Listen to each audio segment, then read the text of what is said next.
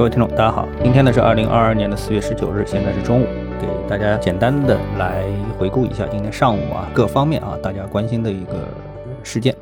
首先呢，我们看到啊，这个大家关心的是上海的疫情。那上海疫情呢，今天早上公布的数据呢，呃，总的这个人数呢是呃少于了这个两万，呃，有七个死亡病例。并且死亡病例呢也增加了。那么细看死亡病例呢，基本上呢，全部都是有非常严重的基础病的啊，类似于心脏病啊、脑梗啊等等之类的啊。呃，这是一个。那么今天呢，在这个数字当中呢，有一个数字其实是相当值得注意的，那就是出方舱的人数啊。那么这个人数呢，到了两万三，它超过了。现在每天啊，就是今天公布的两万的确诊病例啊，也就是说出方舱的人比进方舱的人要多了。那这个呢，可以说是一个比较标志性的抗疫成功的标准。无论如何呢，就是出方舱的人数超过了进方舱的人数，那这个呢，是我们现在的抗疫政策下面啊最重要的一个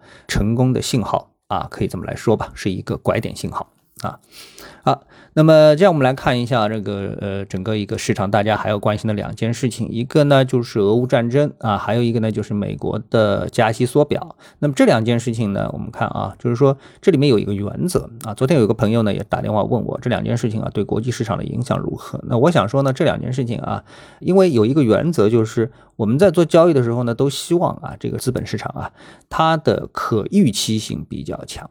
啊，如果说一切呢都是在可预期的这个范围内，那市场的情绪呢就会比较平稳，然后呢大家呢就会把注意力啊集中到市场本身啊，比如说上市公司的业绩啊、行业发展啊等等啊，这种就是和价值投资有关的。这样一个领域，而不会呢把这个注意力放在哎国家又出了什么政策啊，然后呢呃又哪什么地方打仗了啊，那么放在这样的一些和上市公司啊这个行业啊没有什么太大关系的一个事情啊，比如说昨天网上又在传土耳其啊又去打库尔德人了啊，这个又一场战争被引爆了，但是呢我们去看外媒的话呢，哎几乎没有一个地方提到这么一个战事。啊，那么也就是说，大家对这事儿啊，就是一点都不太在意。那么在俄乌战争当中呢，现在呢，我们看到啊，一些呃，不管是外媒啊、内媒啊，大家都在讨论一个问题，就是俄罗斯啊，什么时候动用核武器？这个呢，是大家是个。最为关心的啊，就是俄乌战争打到现在最为关心的一个变数啊，什么时候啊，这个俄罗斯会扔原子弹，普京会扔原子弹？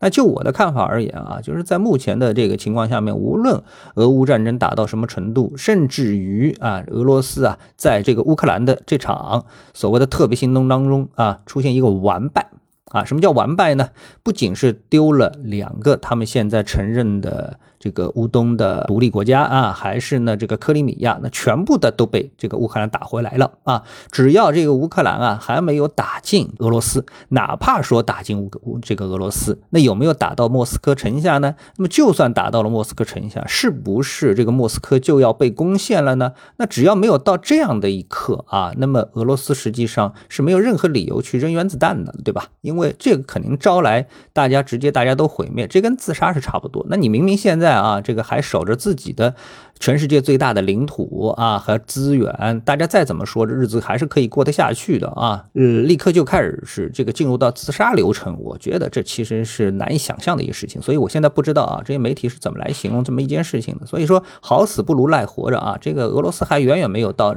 这一步呢，怎么就会想的天天想的这个俄罗斯会扔原子弹呢？我觉得这点是不可理解的啊。所以呢，俄乌战争呢，现在就。最大概率就是进入到了一个比较长期的常规战争的范畴。连战术核武器基本上都不可不太可能用出来啊，就这么一个概念。然后呢，另外该关心的呢就是美国的一个加息缩表。那么这方面呢，其实美国啊预防针已经打的不能再充足了啊，一直都在跟大家说我要加息，我要大幅加息啊。那么所以呢，这种情况呢，实际上市场啊对这个美联储什么时候行动也不会出人意料啊。这个市场啊只要不出人意料，如果以你 A 股的交易的经验的话，你说你每一次啊市场大幅震荡都是因为出现。了这个出人意料的消息政策，当然 A 股啊这种情况特别多啊，特别多，所以呢，我们的 A 股啊，经常会出现一些莫名其妙的大幅的震荡。比如说，我们说昨天的招商银行啊，当然这个其实也是常态啊，就是说一个呃银行的这个行长，你看我们今天啊，这个同花顺就把这个消息给这给公布出来了，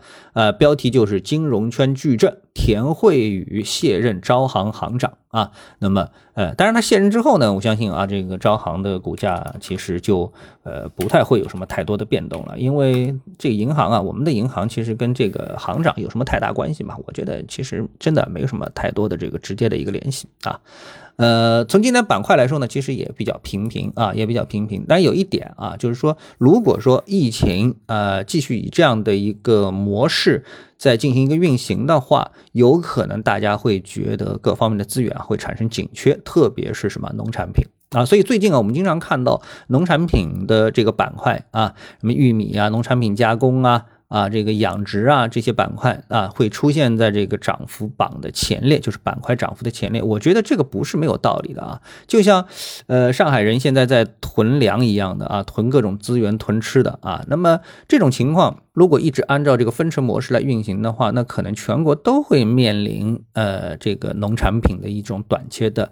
可能性啊，这个呢预期，我觉得逻辑上是成立的，所以这些板块的上涨，我觉得也是可能的啊。基本上市场没有什么其他太多的这个热点啊，没什么太多热点，因为疫情不能说是正式宣告结束，但是呢有一个拐点信号出来之后呢，那么大盘啊，我们看到今天上午的走势基本上实际上是上涨的，就是非权重指数啊都是这个上涨的，所以大部分股票呢是上涨的，上涨的股票超过下跌的股票。啊，好，那么今天呢，呃，上午的这个行情呢，就跟大家简单的回顾一下，我们下午时间再见。